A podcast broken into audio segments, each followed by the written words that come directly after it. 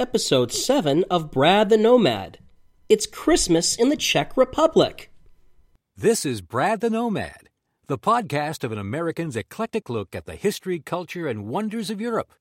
And now, Brad the Nomad.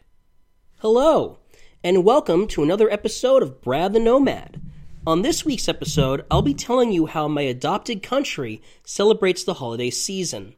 Although other cities may have bigger and more famous Christmas celebrations, Prague's Christmas has a certain charm all its own.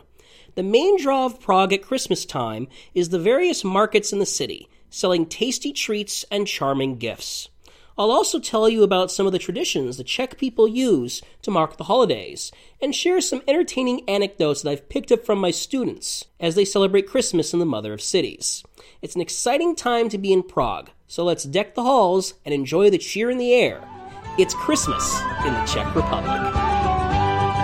Good King Wenceslas looked out on the feast of Stephen, when the snow lay round about, deep and crisp and even. Brightly shone the moon at night, though the frost was cruel, when a poor man came in sight, gathering winter fuel.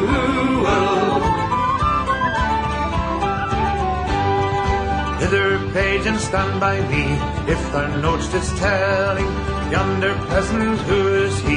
Where and what his dwelling? Sire, he lives a good league hence underneath a mountain, right against the forest fence by St. Agnes fountain.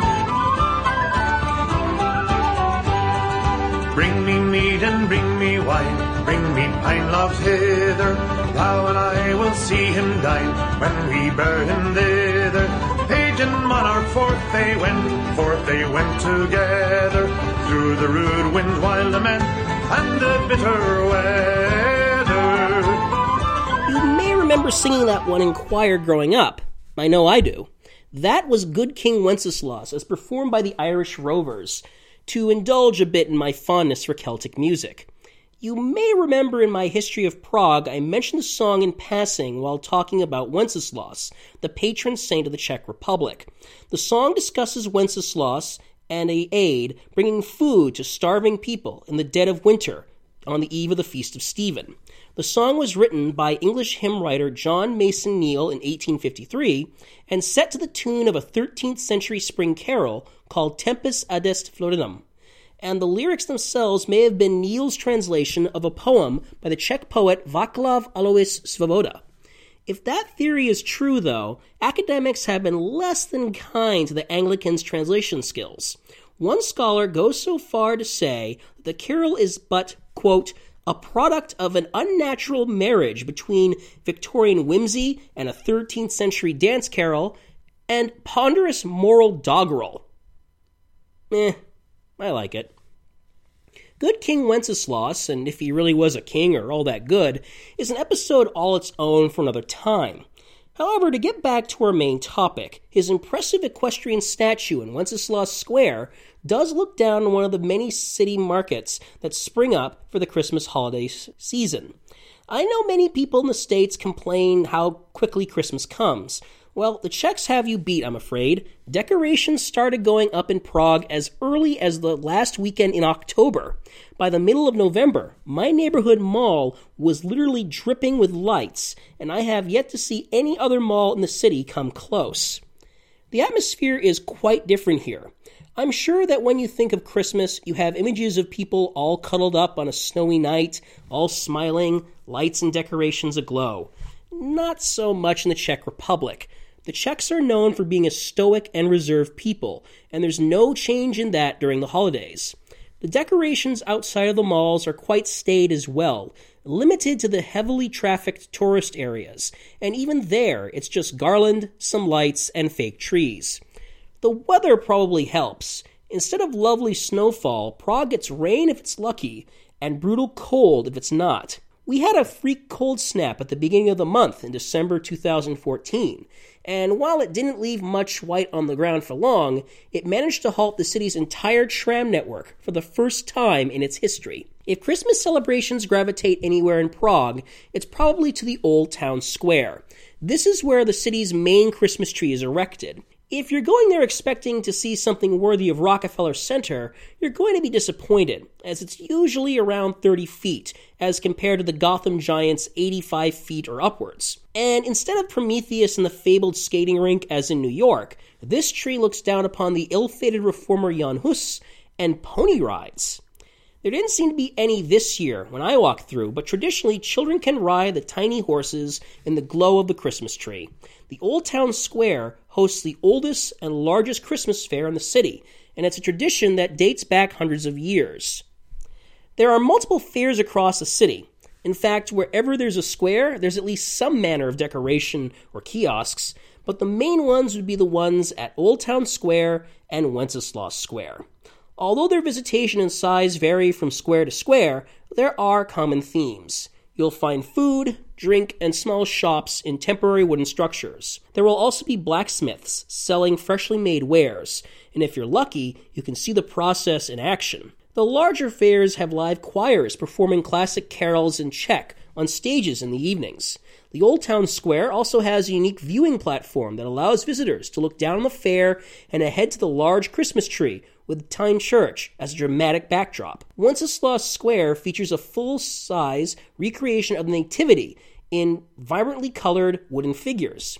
There's a truly international crowd that are attracted to these fairs. I heard Czech, French, German, Polish, Russian, Finnish, and various accents of English. These fairs may not have the draw of Vienna or Dresden or Munich or Nuremberg, but they are truly holding their own. So, what are the goodies you can find at these fairs? There's a wide ranging assortment that I have had the pleasure to sample over the past few weeks. You'll get plenty of Czech favorites that you can normally get year round. Chief among these would be the Wenceslas sausage, a large, slightly spicy sausage. The fairs and tourist kiosks will serve it year round, and usually on a large bun like a hot dog, but the locals know that the only way to eat it is with a separate slice of bread and a couple blobs of sauce to properly mix flavors. There's a great deal of potato based dishes to be had as well. You'll find the spuds mixed with cheese, mushrooms, bacon, lettuce, or onions. You'll also see giant shimmering slabs of ham, pork, or schnitzel contentedly frying or broiling. The highlight, though, would be Trdelník, a long, tube like baked pastry that is smothered in brown sugar and cinnamon, and, if you so choose, filled with chocolate. I highly recommend the chocolate filling. Maybe the best thing to do, though, is to wash it all down with some hot wine. I'm famous among family and friends for being a teetotaler, due to both personal preference and dislike for the aftertaste of alcohol. But I have to admit, the heat brings out a sweetness that is usually absent for me. I am also partial to the beautiful gingerbread cookies sold in Wenceslas Square, which are eagerly devoured by happy children. And if those children seem really, really happy at the fairs, enjoying the goodies, it's probably because the worst part of the holidays is already over for them. Growing up, you may remember the dread of being given a lump of coal by Santa. My sister and I had to endure spot inspections by Santa's elves as children. Mom and Dad loved to cry, I saw an elf, whenever we were fighting, and we'd calm right down. Czech children, though, face damnation. No. Really. On December 5th, the inspiration for Santa Claus, St. Nicholas, visits Prague and he brings friends. On one side of the old saint is an angel, and on the other is the frickin' devil. St. Nicholas and friends, who are usually portrayed by family friends, paid actors, or college students, visit houses and make children either sing a little song or recite a small poem for the trio. If the recitation is good, they win praise and get a basket of small gifts and dried fruit in what is essentially the Czech equivalent of American stockings. If it goes badly, or the child misbehaved, the unfortunate victim will be handed a potato, and then the devil will get to stuff them in a potato sack and take them to hell forever. Suddenly, mall Santas don't seem so scary. Speaking of mall Santas, if you happen to see several of them walking around the streets at the same time, you'll get the same story you get in the States. Oh, they're all helping, and, and they're just here to help St. Nicholas. Several students have told me different stories to this tradition, that they uh, experienced growing up. And at their request, I will give a disclaimer at this point that these anecdotes do not reflect all Czechs or even the general mood of Christmas in the country. One student told me that she was never really afraid of being taken to hell. While she insisted she was a well behaved girl growing up, she was very tall for her age, and the sack that the devil always brought was always far too small to fit her. Another sheepishly admitted that she was so terrified of eternal damnation, she once wet her pants while singing the song. But I think the best story came from a student telling me about her little brother. One year he just said, You know what? I don't care. Take me. The actors were understandably a bit confused about all this and looked at his parents for an idea. The parents just shrugged their shoulders and said, All right, fine, take him. The man playing the devil put down his sack and the boy squatted into it.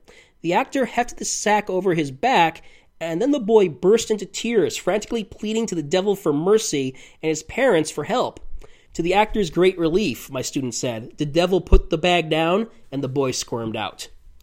Today, while the tradition lives on and families giggle over video of sobbing toddlers singing for the devil, it appears to have lost at least a little bit of its edge. While you'll still see actors and family friends dress up as the supernatural trio, it's much more common to see kids and teenagers roaming through Prague. Usually, sheets pass for the shimmering robes of St. Nicholas, and the devil is less the goat legged abomination of Western media and more a man in rags and black grease sporting an afro with horns. While walking to get my TGIF pizza and soda after my last class of the week on the evening of December 5th, I saw a lot of younger people dressed up, and I watched as one young trio approached a pair of younger kids in the middle of a metro station and demanded a song. The two children happily obliged and were rewarded with candy for their efforts. So perhaps this is also a Czech pseudo version of Halloween, except all the girls are dressed up as angels instead of Princess Elsa. After this, much like their American counterparts, the Czech kids are waiting for their gifts to arrive. Of course, it's only Santa if you're American. If you're Czech, baby Jesus brings the gifts. As for how a newborn baby can bring gifts to an entire country overnight, the adults will just smile and say magic. Instead of the chimney, baby Jesus comes and goes through the window, and unlike the jolly old elf across the Atlantic, he has no recognizable form, appearing only in the abstract. He still gets plenty of fan mail like Santa, though, and if you're lucky, you may even get a phone call from him, usually supplied by an uncle or a family friend, as one student recalled. Much like in America, it is a rite of passage growing up to learn where the presents really came from. As a quick personal aside, for me, it was figuring out that my aunt kept leaving CVS labels on everything she bought for me. One of my students didn't figure it out. Instead, she was told by her teacher. This student was growing up in the period known as normalization, the rollback of the Prague Spring reforms, and her teacher was a true believer in socialism. She subjected the student, before the entire class, to a tirade about how it was all a lie, that baby Jesus didn't exist, that her parents bought the presents, and that the whole notion of the baby Jesus doing it was a decadent capitalist lie. It seems that members of the party aren't the only people that hate baby Jesus. A student told me about a Czech actor who shared a story on a talk show. Apparently, his father made the Grinch look like the reformed Ebenezer Scrooge, and one Christmas Eve he took his air rifle and shot into the air from his porch several times. He then returned to the children and said, Oh, sorry, baby Jesus just shot himself. There's not going to be a Christmas this year and I thought my father was a Scrooge for complaining about early nonstop Christmas music. The actual celebration of Christmas is familiar, entailing getting together with friends and loved ones while exchanging gifts. Here is where things are different. The main action happens on Christmas Eve, not Christmas morning. The Czech name for Christmas Eve translates to Generous Day, because this is where most of the celebrating happens. The main feature of a Christmas dinner in the Czech Republic is a large carp, which lives in the family bathtub until it's time to prepare the unlucky fish for dinner. The carp will be accompanied by potato salad and other Czech favorites like fish soup and mushrooms. The carp is traditionally fried. In fact, walking the streets of Prague on Christmas Eve, it is said the entire city smells of a fish and chip shop from all the households busily preparing their holiday feasts. Now, I'm sure you're thinking of a nice, peaceful dinner and all this, kind of like in the US. Well, not quite. There is a lot of tradition that needs to be followed if you want to come out of Christmas with good luck, and perhaps even alive. You must wait to serve the meal and turn on the lights in the interior of the house, until the first stars come out at night. Those who fast until dinner may get a vision of a golden pig on the wall, and seeing it ensures a lucky year. An odd number of table settings will bring bad luck to everyone who sits at the table. To even the number, an empty table setting is allowed. No one should eat with their back to a door, and any crumbs or scraps left over, even inedible ones like bones, must be used as fertilizer for trees in order to ensure a bountiful harvest in the next year. And whatever you do, do not be the first person to get up from the table. Tradition holds that the first person to rise from the table will die within the coming year. That's why everyone gets up at once. This is just a fraction of the traditions and superstitions connected with the Christmas Eve feast. Even with the fear of bad luck and death, adults and children alike consider it a high point of the celebrations. What the children are really waiting for, though, is to hear a bell ringing, which signifies that baby Jesus has come. When the presents are ready for their big moment, someone rings a bell. The eager children then run to the tree to unwrap the waiting goodies. The more religious may then sing Christmas carols around the tree. Although the Czech Republic is one of the more apathetic countries when it comes to religion, you'll still see people in major cities and small towns alike going to church for a traditional midnight mass. In fact, Christmas is so divorced from its traditional Christian connotations, despite baby Jesus bringing the presents, you may see groups like the Vietnamese and even Jews celebrating the season. As for Christmas Day itself, it's rather subdued. Historically, it was a time when students, the poor, and even teachers would rove the streets singing Christmas carols. I haven't heard anything about doing this, so I'm assuming I will be doing what most Czechs do on this day.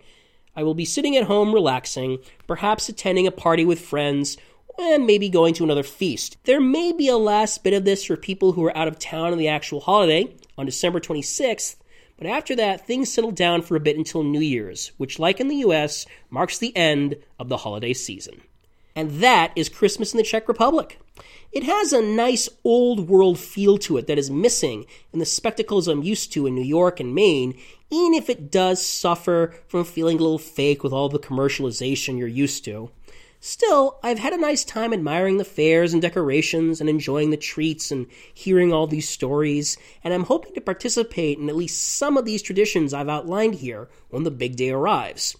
I don't know if I'm too keen on being banished to hell or dying early, but as they say in the TV specials, it's Christmas. Either way, that's it for me on this episode. I'll see you on the other side of the season with another story from the wonders of Europe. Until next time happy travels, and happy holidays. In his master's steps he trod, where the snow lay dinted. Heat was in that very sod which the same had printed. Therefore, Christian men, be sure, wealth or rank possessing, ye who now will bless the poor, shall yourselves find blessing.